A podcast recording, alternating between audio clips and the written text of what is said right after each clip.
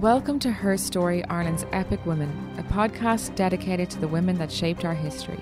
This podcast is brought to you by Underground Films, Epic the Irish Emigration Museum, herstory.ie, and RTE, ahead of our TV series Her Story, Ireland's Epic Women, on RTE in spring 2020. This podcast is hosted by Dr. Angela Byrne, with additional storytelling from Tall Tales podcasts.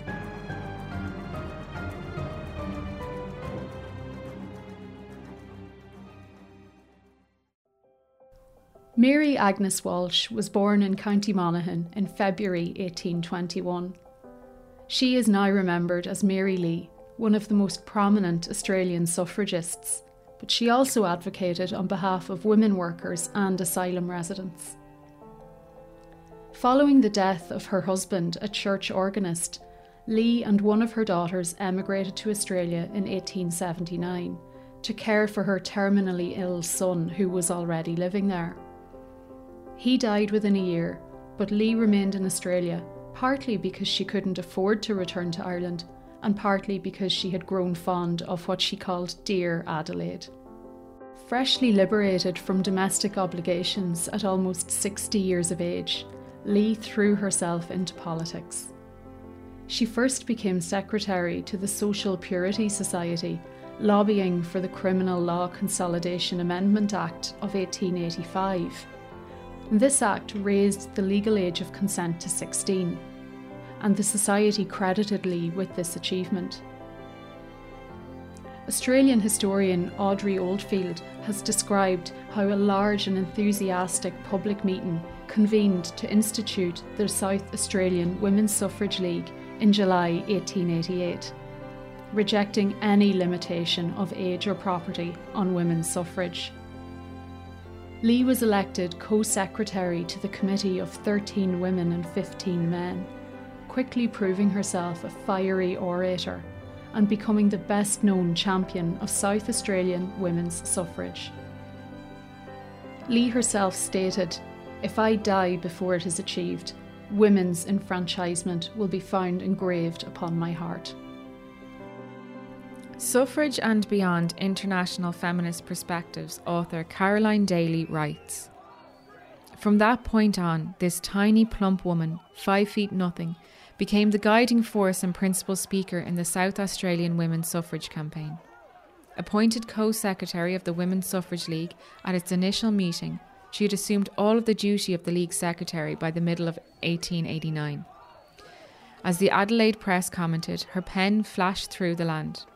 The duties that she took on included not only the League's correspondence and reports to its meetings, applications for membership and collection of the annual subscriptions of one shilling, but also letters to the press, talks at drawing room meetings, deputations to parliamentarians, and extensive addresses to the Adelaide Sociological Class, the Port Adelaide Democratic Association, the Itala Labour Party, the Democratic Club, the Gawler Literary and Sociological Society, and the Hindmarsh Democratic Association in crowded meetings.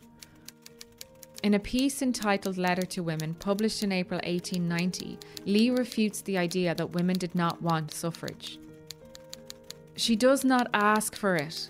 Such is the forlorn hope in which all their pitiful so called arguments being exhausted, the opponents of women's franchise are now fortifying themselves. Will not South Australian women join forces and storm this last miserable subterfuge? Will they not unite and insist with an emphasis which cannot be misunderstood or evaded that it is their right as citizens of a young state which claims to be free that its women shall be free? Advance Australia, says our motto.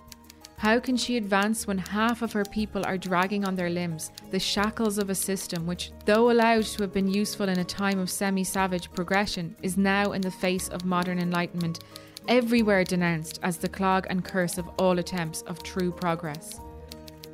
The old order changeth. Shall it be said that the old order has only changed hands?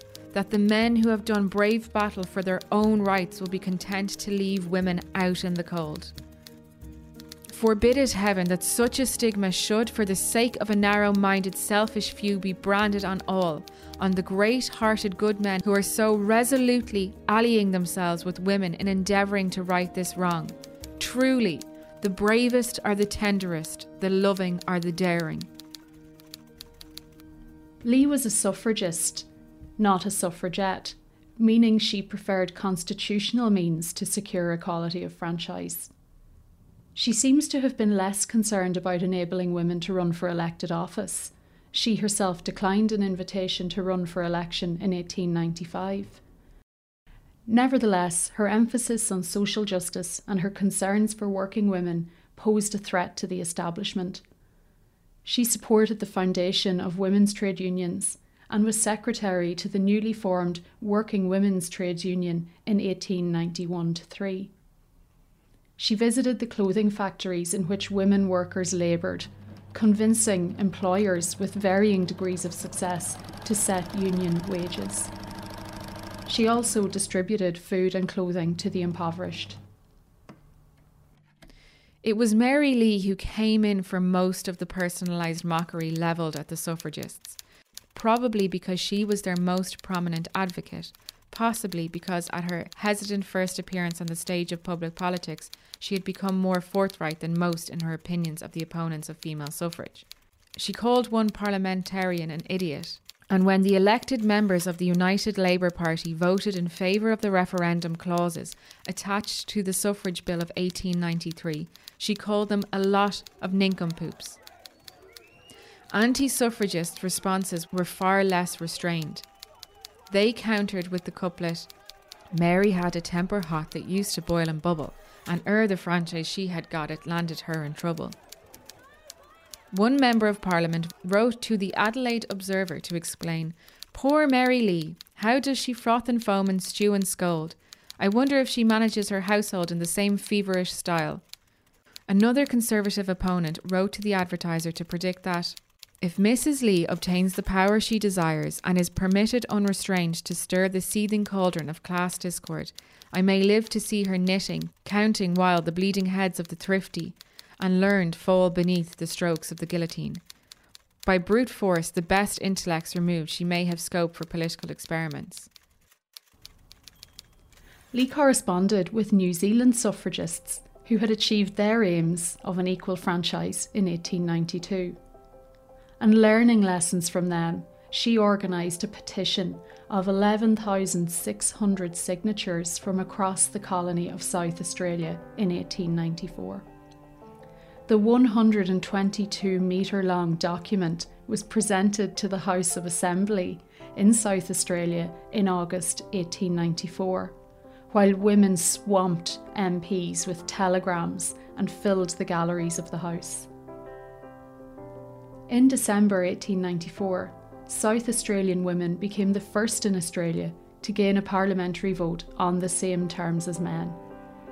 This was a landmark moment in the history of international suffrage and was achieved with both middle and working class support. It's important to remember, however, that neither male nor female Indigenous Australians would have equality of franchise until the 1960s. In 1896, Mary became the first woman appointed as an official visitor to asylums, a role that she conducted for 12 years with great compassion for the residents.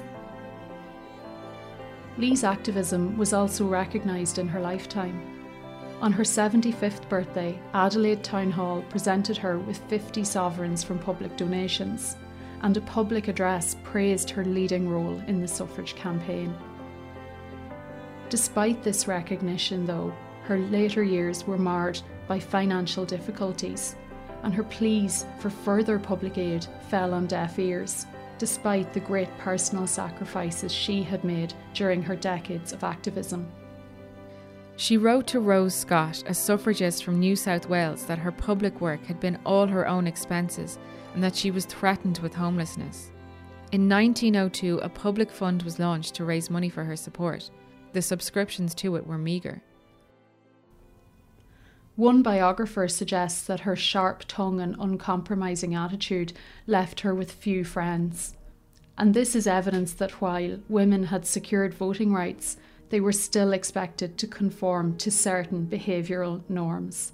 For Mary Lee, the paradox presented by the Campaign for Votes for Women and its logical extension, women taking their places in the Houses of Parliament, was the paradox of claiming equal rights with men, while simultaneously recognising and promoting difference between men and women.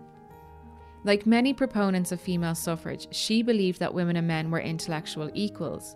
Mind has no sex, she asserted, but experience has. The experience of the majority of women was the experience of working as wives and mothers, experience that emphasized essential bodily differences between women and men. The experience of motherhood for women.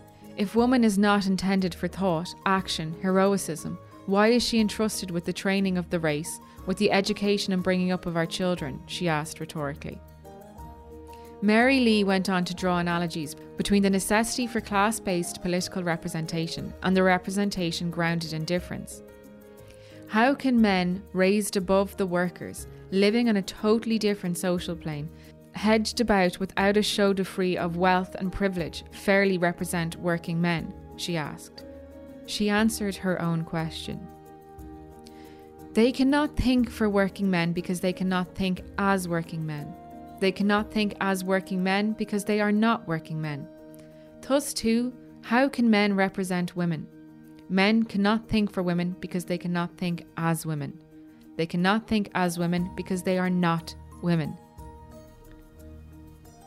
Mary died at her home in Adelaide in September 1909, and her tombstone bears the words Secretary of the Women's Suffrage League.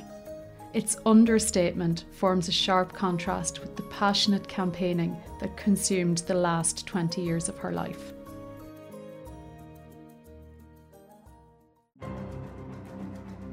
This show was brought to you by Underground Films, Epic the Irish Emigration Museum, herstory.ie, and RTE. Mixed and produced by Cassie at Tall Tales Podcasts and presented by Dr. Angela Byrne. If you like this story, subscribe for more on iTunes and Spotify, and check out our TV series, Her Story Ireland's Epic Women on RTE in spring 2020. Her Story's score composed by Scott Marr and Oisin Murray.